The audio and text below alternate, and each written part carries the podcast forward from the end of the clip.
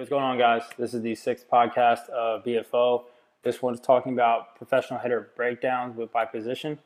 The first thing I'm going to talk about is catchers. So, if I were going to evaluate a guy, what I would look for first is receiving ability, then arm strength, then the hit tool, arm accuracy, and blocking. So, the reason that arm accuracy and blocking is last is because you can continuously work on that throughout your career. Yeah, you can build some arm strength and receiving ability you can work on as well, but a guy who's got a great base of, of being able to receive pitches uh, from the pitchers and be able to catch strikes, keep them as strikes type of thing. A guy who's got a strong base is going to make his transition to professional baseball a lot easier because the fact that guys are throwing so hard nowadays with harder, nastier breaking stuff, etc. So I heard a quote this summer from a professional scout from the Philadelphia Phillies who I had the privilege of shadowing multiple times. Uh, his, name, his name's Todd, and he said a catcher is like an umpire. If you don't notice him, he's probably pretty good. And the reasoning he's saying this is because you're going to notice if an umpire's zone's erratic or it's a floating zone, you're thrown to a shoebox because he won't be consistent calling the outer half or the inner half of the zone. Or you're going to notice if a catcher doesn't receive the ball well to his arm side and doesn't stick those pitches and keep them as strikes or he's losing pitches at the bottom of the zone because he's trying to get his thumb underneath instead of raking it in and kind of pulling it up with the pitch, etc. So even if a guy doesn't have an above average arm or is a major league average fringe guy for arm strength, if he has a quick transition on getting the baseball to his hand and his feet work quickly to set up the throw, he still has a chance to throw guys out. So we're talking about like guys like Javy Lopez for a great example of a, of a major league average fringe guy for arm strength. But the other big thing with with the arm and throwing is accuracy. I know I had it a little bit later in my list, but um, a, a, lot of times guys who have who may not have as strong of an arm have an ability to still throw guys out just because they're able to put the ball where they want a majority of the time. And the guys who have a, a cannon just kind of let it fly. Yeah, the throw might be up top, up high above like the infielder's head. He has to come all the way down for a tag, but the guy who might have not as strong of an arm is able to put the ball right on the bag, boom, tag, you guys out. So that is kind of how I evaluate for hit or for uh, arm strength, accuracy, etc., receiving ability. Hit tool for catchers is a little bit different. They always say the fastest way to the big leagues is by catching. And I think when you evaluate the hit tool for catchers, it varies from guy to guy. Power production nowadays is, is, is very important, and it's probably an immediate focus when looking at the guy. For example, some guy might hit 230, right? And he calls a great game, handles the pitching staff really well. Guys love throwing to him but he has a chance to hit 20 homers a year, yeah, I'd take that guy I, all day long. But another example of a guy like that would be maybe a guy who sprays ball over the field, maybe double digits in homers, a guy who singles gap to gap and doubles for the most part, and guys who know how to situationally situationally hit are at a premium, especially at the catcher position, trying to get some production at the lower part of your order primarily. So that pretty much concludes catchers. Now I'm going to move on to infielders.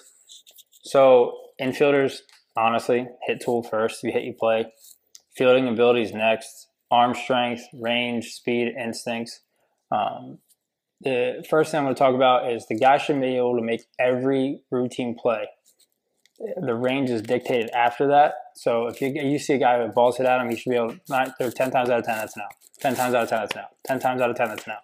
Routine balls hit you are outs obviously nobody wants an infielder with not so that doesn't have a good arm. A shortstop should be able to go back in the hole and throw a guy out. A second baseman should be able to be behind the bag at second on a backhand and throw a guy out at first. A third baseman should be able to take a ground ball in the backhand from behind the bag and throw it on a long hop on a line or in the air with some some hair on it to, to first base, not looping all the way across the field. So for me, a mix of speed, quick twitch muscles, and instincts to range to get more balls is something that I definitely look at when I'm looking at middle infielders, especially. I will say that second baseman can play with a below average arm as long as they have a way to uh, way to get the ball into their hand quickly and have a quick transition and release to to finish double play ball. And it's not going to harm your staff by making them throw extra pitches because a routine ball for a double play wasn't turned because the guy didn't have enough arm strength. Guys who have an ability to show that they can read barrel angles using what the hitter is telling them and with what your pitcher is doing that given day, with the way his pitches are moving, the way he's executing in certain counts, or vice versa, or even scouting reports, you'll be able to cheat. As long as you study and remember, or if you have a little note card, that's fine too, obviously. That's pretty common nowadays. Talking about a guy's footwork around the bag when they'll play balls from middle infielders, and like I said, how fast he can get the ball from the glove to his hand to make a throw, or guys who have the right footwork, so they have the ability. So, say there is first and second, ground ball hits the shortstop, second baseman's covering the bag for the flip from the shortstop.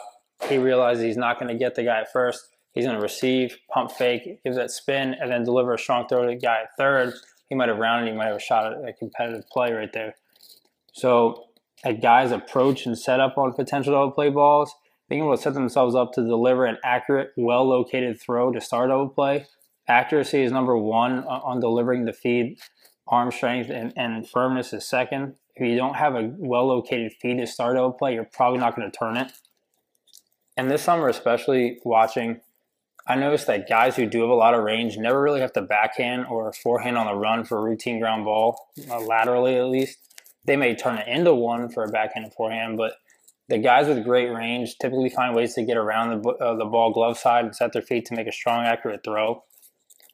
Uh, you look at how a guy's foot speed compares to his arm speed when he throws. So if a guy's uh, feet are going slow and his arm's trying to go fast, or his feet are fast and he's trying to slow his arm down because his feet are going so quickly, both increase the likelihood of a throwing error. So being able to be consistent with that is important.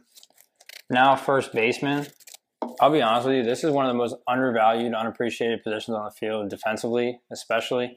So I I preferably like a big target, obviously, as most people would. I don't want a guy over there who's just a donkey who hits bombs, but someone who's an athlete and can prevent free bases, errors, or pick guys up on a tough play they're trying to make and guys who know how to slide their foot and use the entire bag, I can't harp on that enough. I cannot stand when I'm watching a game, college or pro or anything else, and a guy's foot is freaking glued to one spot in the bag and he refuses to move it or slide it. And they pick that spot, they stay there, and then it makes throwing errors in the infielders. In reality, you should have about like, I don't know, eight and a half by eight and a half foot span from side to side and up to get it. So Next is outfielders. Uh, hit tool first, speed next, arm strength, range, and accuracy for, for the throwing arm. For me, how are his reads off the bat on balls in, over his head, side to side, and the gaps for his right handed, left handed hitters? Does the guy have better jumps going to his glove side than his arm side and balls hit on the line or in the air, depending on the right handed or left handed hitters of the plate, etc.? Uh, does a guy keep double plays in order when he has an opportunity to? Or say the guy you're evaluating is playing right field, for example if a runner's on first base and a clean base hit is hit to him and right, and the runner on first takes a wide turn around second, does he come up throwing through to second base, making it a competitive play for an out, or is he trying to show his arm off by airing it out to third base? The, those are the type of things that you're going to look at when evaluating just an IQ standpoint for an outfielder, especially. I don't care what anybody says. Point blank, if you're playing the big leagues, you're playing professionally, all outfielders should be able to throw through all the cutoff men's head to second base.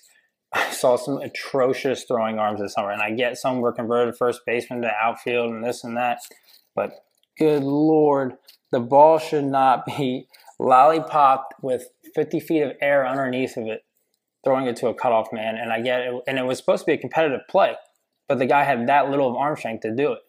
So that was something I saw that I definitely believe that all outfielders should be able to throw through the cutoff man's head to second base. And to be honest with you, that pretty much wraps up the positional breakdown on how to evaluate or when you're watching a game, kind of how to look at certain guys when you're when you are there. Uh, if you have any questions, please feel free to let me know. All right, guys, thanks for listening.